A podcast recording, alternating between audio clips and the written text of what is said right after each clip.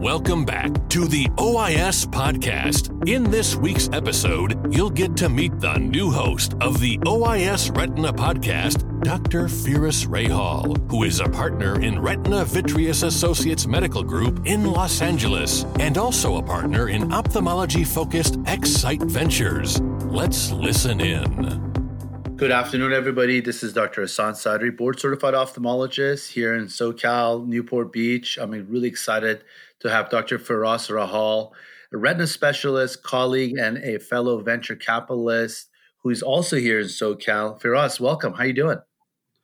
Thank you very much. I'm doing great. I, I feel great to be on the show with you. Thank you for inviting me. I, I look forward to chatting. Well, I've seen your podcast. You're a natural. Well, I wanted to introduce uh, you to the audience uh, of O I S a little bit on the anterior segment. And also, Doctor Uh, Rahal is going to have his um, hopefully monthly, if not a little more, podcast with us on the retina side. Um, and we'll, and a little bit later on, we'll introduce his first guest. But, you know, today I want to introduce you and sort of your background um, and to the to the audience. And I'm excited to have you because, you know, you and I share a lot of things in common. We have a love for patients and our craft, but also on, on the venture side. Tell the audience a little about, um, you know, you and your what what made you really uh, interested in on the innovation side and on the, on the retina, and, you know, just sort of what should they know about you professionally and a little personally, please. Sure. Thank you very much. Again, thanks for the opportunity. Uh, I'm uh, by training a vitreoretinal surgeon. I, uh, I trained and finished my fellowship back in nineteen ninety-six, so I've been in practice quite some time. I uh, I started my career in academic medicine at Cornell uh, Medical Center in New York City, uh, where I had done my residency, and I was on the faculty there for the first five or so years of my career, and then came out west to L A uh, and Southern California in private practice. I'm, I'm currently in my clinical practice with the same group I've been with for uh, nearly about seventeen years. It's called Retina Vitreous Associates. We're a very large uh, retina-only group of over ten doctors now. I think we're twelve now. We're obviously busy clinically. We have seven or eight locations, actually over ten considering satellites that don't belong to us. And we're high volume with clinics and surgery, but we're we're kind of known for clinical trials, which leads into the other parts of your question. We, we've been a big player in clinical trials since even before my time. Doctor David Boyer founded it and has become kind of a legend in clinical trials. And we, those of us who've been here a while, have also followed in that path and are very active in that and serve as principal investigators. I think our group has been in essentially all the major posterior segment trials that you would have known about in the fifteen to twenty years that I'm aware of it, and probably for some time before. And it was that part of my practice or my career that led me somewhat indirectly into the venture world, to answer the other part of your question. That came about a little bit uniquely. A, a, a friend of mine, a close personal friend of mine in New York City, and uh, he would refer to himself as a former fellow. He kind of did a, uh, and you know how these work, is on a, a, su- a pseudo fellowship, where after his fellowship, he he felt he wanted some more experience. He spent time in my O R as I was a young attending, and we did cases together. And years later, he and some of his patients who were venture capitalists or in the financial world at the very least, uh, thought this was a great idea. I can't take credit for the idea, but he flew out to L A and pitched me this in twenty thirteen. And uh, we founded the firm Excite Ventures uh, formally in twenty fourteen and made our first investment in, I believe, twenty sixteen.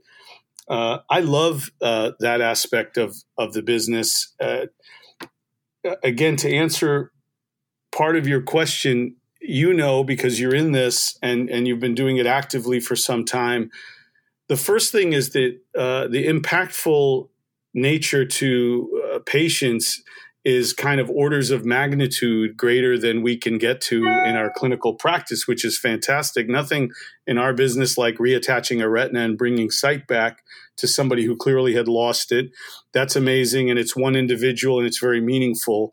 In venture and in drug development or product development, also in ophthalmology, for me anyway, uh, the the reach that you have is is magnitudes greater in thousands of patients if you can develop a product, uh, a diagnostic, a treatment that is effective and becomes approved. Uh, it's incre- extremely gratifying. And um, that's what was originally the turn on. And, and on an academic side, because of my academic history and my interest in trials, uh, it was a natural fit to go to that next step and do it on the, on the business side. But it's still very similar in, in terms of developing products and drugs. Yeah, that's a very thorough, rich history. I mean, that's remarkable how you've done that. It's not easy. And there's, to your point, you know, it's kind of like there's no pathway. You're just kind of following, I think, your heart, right, and your mind, and I think um, your your your intuition. I think that's really that's that's very admirable, and it's hard to pull it off too. I think because you're super busy. So congratulations on that. That's wonderful. I, you know, it's a small world because you know I think uh, Doctor Boyer and uh, you know certainly your group is well known, and we've we've actually shared a lot of patients over the years. So it's kind of nice to have that side of it uh, as a sharing bond as well. So let's pivot on this COVID nineteen and tell us, you know, everyone's, it's top of mind. People are concerned about it. We've got, as we're recording this, we've got COVID nineteen. And unfortunately, we've had some social unrest in many cities in the U S. There's a lot of turmoil, a lot of uncertainty. How are, th- how are things working out for you in your practice? And then also your portfolio companies? Yeah, that's a great question. And uh, thank you. I, I do know as an aside that we've shared patients with you and other ophthalmologists associated with you. Uh, we, we have kind of long arms, and it's fun really to be a retina specialist in a big city. Uh, you end up meeting and knowing so many different eye professionals, uh, and sometimes those become really great uh, long-term personal relationships. So uh, I've appreciated that about our business model, and I've enjoyed it. Uh, to your question, it, the, the the COVID pandemic has been obviously tremendously impactful on our clinical uh, presence. I, I know for general ophthalmology, it's been, at least for a couple of months, devastating. In retina, it, it's been impactful, not quite as impactful. We haven't had to close. Uh, I would sort of break it down the following way. In the early phases of it, there was a lot of confusion as to how to approach clinics and approach management of the patients and who would be seen and who wouldn't be seen. And with some fortune, the A A O, the American Society of Retina Specialists, and some other regulatory bodies helped to define, as you know, what uh, what is or was essential and, and what isn't or wasn't. And our injections and our surgical treatments of retinal detachments and some other things all fell under essential medical care. And for good reason, we we would all agree those are essential treatments. So our, our volume dipped uh, in terms of clinic and O R, maybe down for our group as low as around forty percent of our usual volume, maybe forty to fifty. And then uh, after the first month or six weeks, it started to creep back up to sixty percent. And as recently as the last two weeks, we're closing in more on seventy-five to eighty percent as a lot of the patients are coming back. And importantly, a lot of guys like you and your colleagues are getting back to being busy. Uh, that's where a lot of our new patients come from. So on the clinical side, uh, it's been a gradual recovery, but it never dipped and went blank uh, like some other medical specialties. And we're very thankful for that. And our, our patients have been extremely appreciative.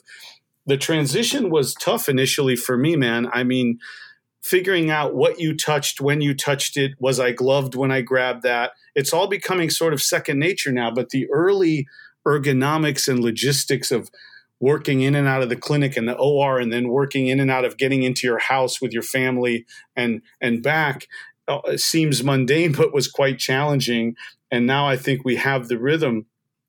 With regard to the venture side, uh, my partners and I at Excite, we've continued to work on our regular uh, scheduled meetings and interactions. We do most of it by phone and virtual anyway, because they're uh, the two other main guys uh, in the investment committee are in New York. So that's been the same. But as far as the portfolio companies, I would say this, and we've seen this on the clinical trial side in our own practice here in L A, uh, the, the the portfolio companies that are already uh, into clinic, into human trials, And we're early stage investors, as you know, so a lot of ours are preclinical. The ones that are clinical did have a, a pause, let's call it, in clinical trial recruitment just because of the sheer volume loss and the concerns of those clinics about just staying afloat, never mind recruiting uh, trial patients. But that started to pick up again, and uh, none of them seem to have had any mortal or significant wound from it, just maybe a slowdown in trials. And the preclinical, the preclinical companies, which are the majority for me, Uh, haven't had that much of an impact because they'd already had their funding for the current work and they proceeded uh, accordingly. That's a really good uh, series of points you brought up for, for those of you listening um, on how to pivot. You know, you have to be nimble, you got to adapt. And I think for us, you, you demonstrated that both on the clinical side, but also on the portfolio side. It's interesting. We had um, Doctor Link here last time, and it was basically the same thing. It was like we're discussing on how to pivot. How do you adapt, and which companies need more help versus less help? And how do you guide the ones that need help in an elegant manner so you don't really step on anyone's toes? As you know, it could get a little, um, it could get a little challenging. So thank you for that. That's really fascinating. And I, you know, we're going through the same thing, you know, at Visionary where we've got a lot of portfolio, a lot of moving parts. And it's to your point, it's very, very uh, interesting times.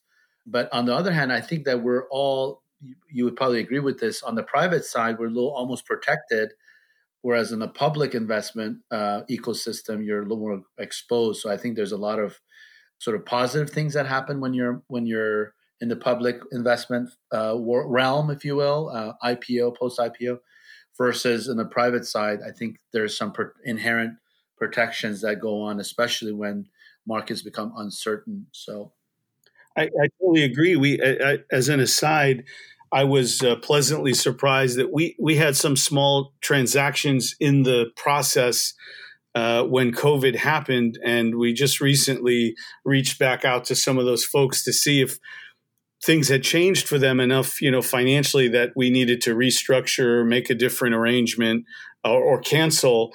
And um, to your point, uh, they were ready to go and wanted to continue and, and participate. Uh, I assume because they felt that uh, their that money had already been um, uh, allotted for the investment, and uh, that hadn't changed, and they wanted to proceed despite all the kind of chaos that happened in the public markets. It may be that people view the money they've allotted in the private markets and the companies who've received it, at least for a period of time, could still act in the same course that they would have anyway, because presumably that uh, that capital has already been allotted. Yeah, and it's and I you're just a really good point. I think also people probably think it's a little more stable because it, it's not so much volatility. It's almost yeah. like sequestered away from the public market. So it's fascinating. I mean, they don't teach this stuff in med school. No. Definitely not. In fact, I think they teach the antithesis of this level. They do. Yeah, it's amazing. If you want to be in venture, you know, you, everything they taught you at med school, take that and just throw it out the window. Like I remember, that, you know, you think alone. You know, you operate alone. Everything's alone, alone, alone. And when you're when you're in a team, it's team. It's team. You know, my eight-year-old says that teamwork makes a dream work, and it's amazing how we were never taught that. But that's just a side. Um, Uh, so tell me about so some things you're excited about in the back of the eye, because, you know, as you are very well aware, and we've looked at a lot of things in the back of the eye, it's such a different culture than front of the eye uh, from a standpoint of investments, high returns, but also high risks. Tell me some of the unmet clinical needs that you're excited about, that you see coming down, and, you know, what do you what do you want to see happen, and how do you then reconcile those things uh, into an actual, hopefully, and somewhat de-risk uh, investment proposition for your investors?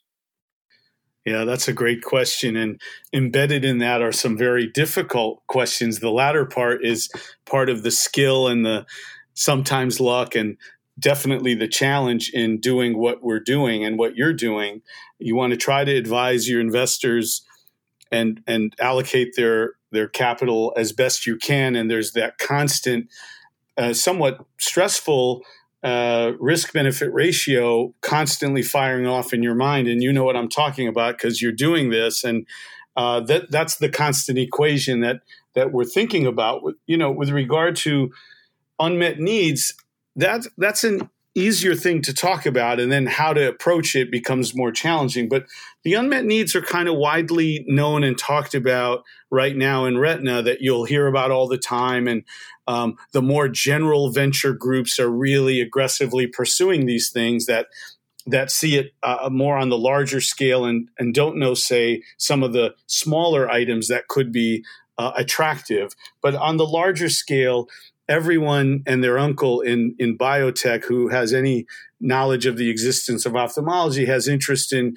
longer duration action for diabetic macular edema and wet A M D and the like. And of course, that's based on the fact that uh, the, these types of large groups, they see market size as what it attracts them into a, a field. And when they see the blockbusters of Lucentis and Eylea and the billions of dollars that are uh, being spent on these diseases, it becomes a huge opportunity. And that kind of stimulates a lot of activity. And it has. And there's a ton of work, interesting and good work being done in uh, lengthening the action of either the current types of drugs or lengthening the duration of efficacy using other paradigms like gene therapy. And these are all ongoing right now. And a lot of people know about them. And picking the right horse is a big, a big challenge and would be a several hour discussion. But there are a lot of players there. And for the smaller investor like our group,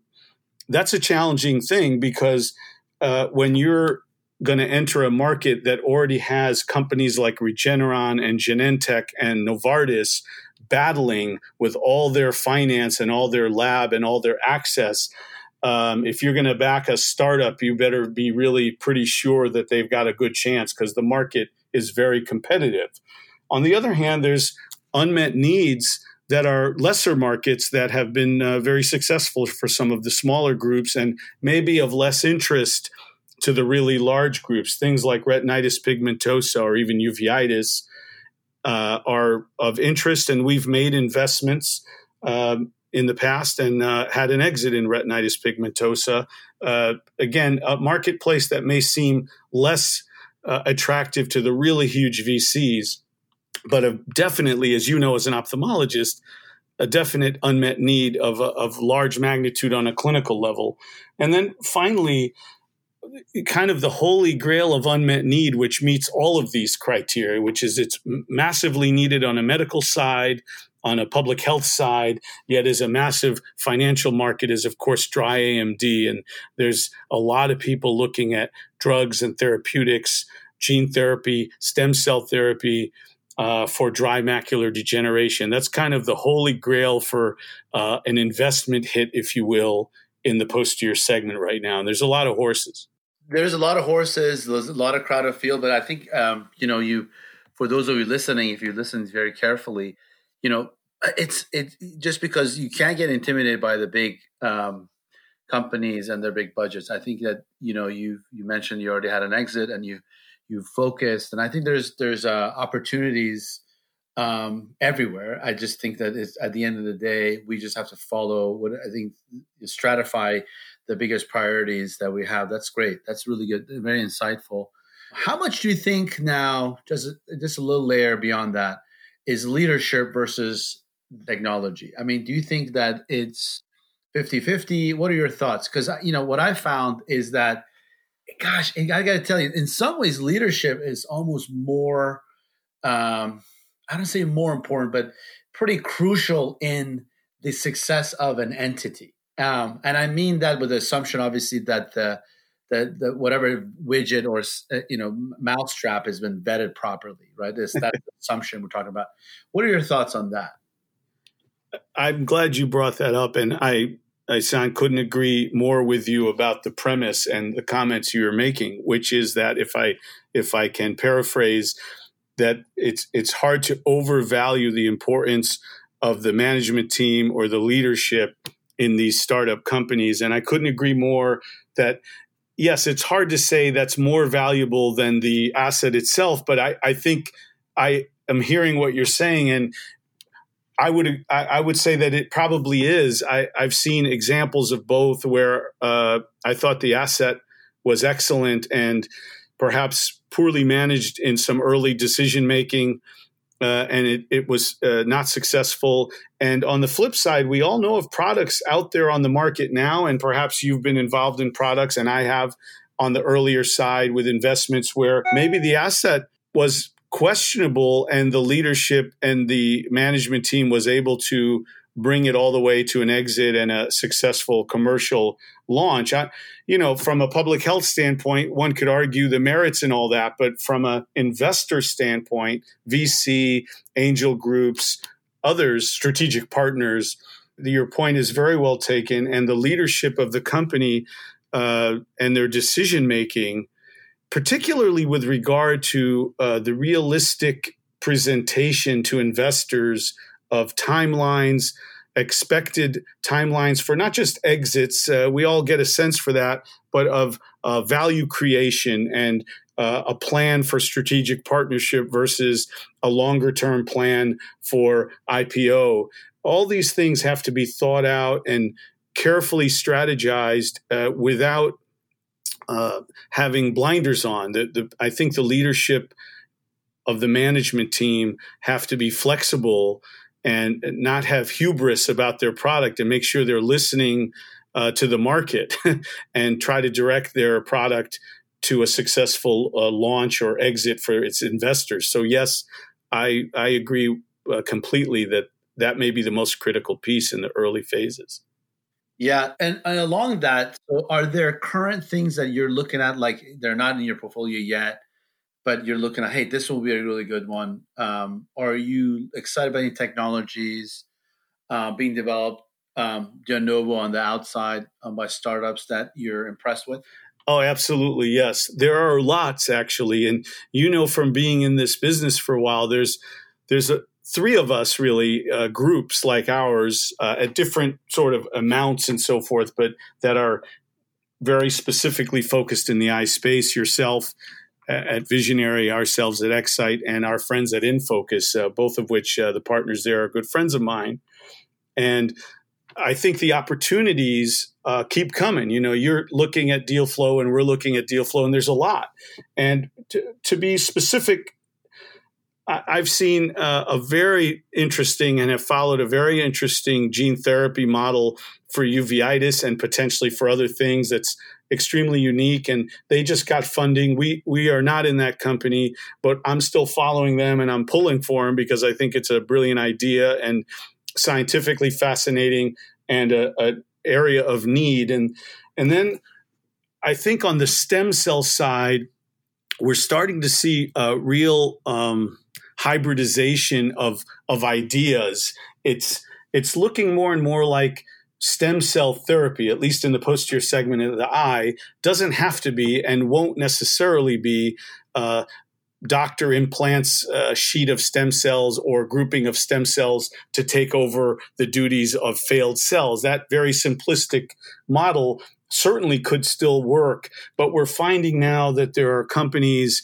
uh, using the mediators, the health, so to speak, of these young, uh, healthy uh, stem cells to help the health of the local environment of cells that already pre-exist rather than the straight-on replacement model.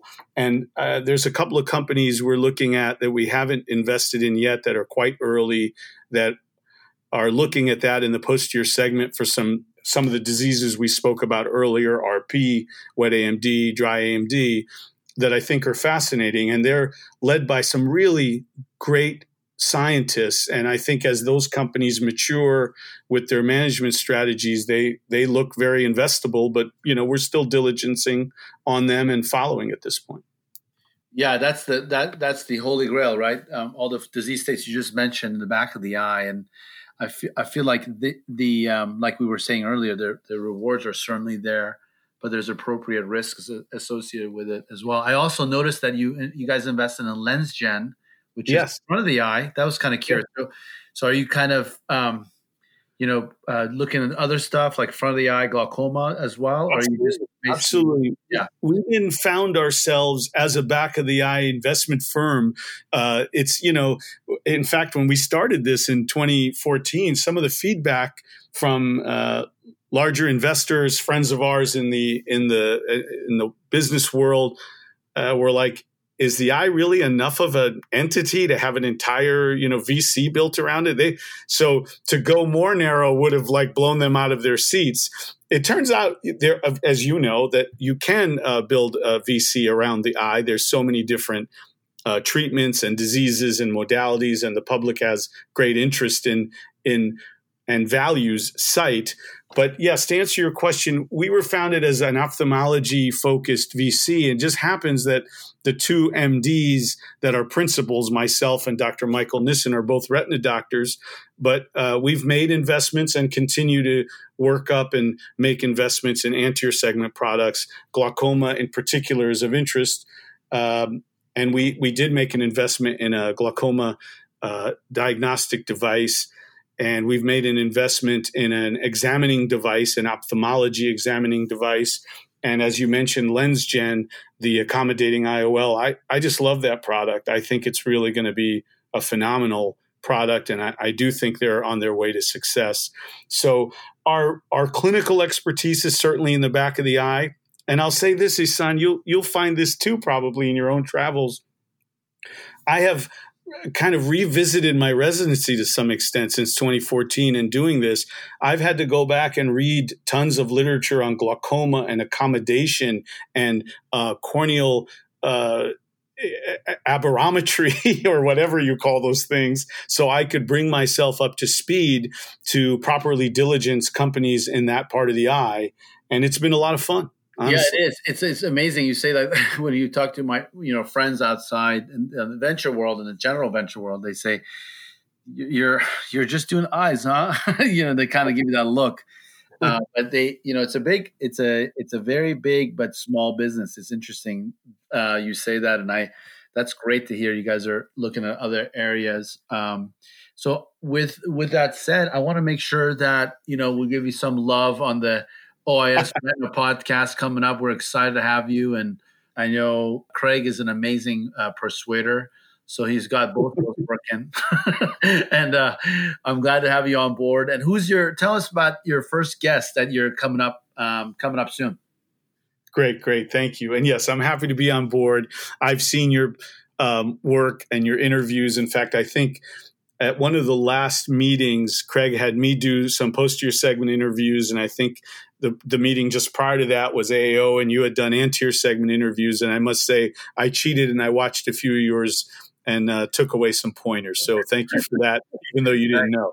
Uh, to answer your question, uh, our first guest is going to be a very close personal friend of mine who also happens to be one of the greatest generational level innovators in the posterior segment in the eye, somebody that anyone around ophthalmology's name would be known to, uh, Doctor Mark Humayun at U S C.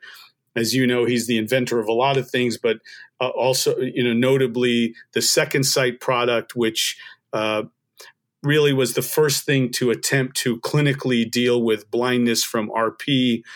That was a multi-year project, maybe multi-decade project of his, since dating back twenty years, is a an amazing engineering clinical accomplishment, regardless of the fact that it hasn't quite clinically done some of the things that were hoped. It's an engineering feat. And Mark has done uh, so many things in engineering in the eye uh, for surgery of the eye and devices. He's now getting into stem cell implantation and other things. And he's uniquely talented at bringing his background in engineering to surgical devices and surgical technique. And I've been in the O R with him. We've had fun together uh, doing some stem cell experimental cases. And I'm looking forward to inviting him on and talking to him and picking his brain a little bit as a great innovator. Yeah, that's certainly, you got your, certainly got your hands full on that one. He's amazing from, from what he's accomplished. And there's so many others. And, and I, I, you know, I, I, for one, I'm going to hit that notification just whenever you're, you got the new one. I'm going to listen to it. Um, but yeah, you know, I, I just wanted to kind of wrap up and tell everybody that we're excited to have you. I think it'll be it'll be fun to learn more about what's going on in the back of the eye, and um, you know, we're as you're you know kind of getting more and more. I would love to do more of these, maybe in a few months, and uh, collaborate both uh, clinically, but also on the venture side as well. So thanks for um, coming on today. Thank you very much. That would be great. I look forward to doing this again with you and collaborating. In fact, I think our, our two venture groups are um, working on something together as we speak. Uh, and uh, and uh, we may discuss that the next time, you and I. Yes, for sure. Thanks for having me, Hassan. I really appreciate it. Absolutely. Be safe out there. You too. Thanks for listening, and stay tuned for next week's launch of the O I S Retina Podcast with our first guest, Doctor Mark Humayun.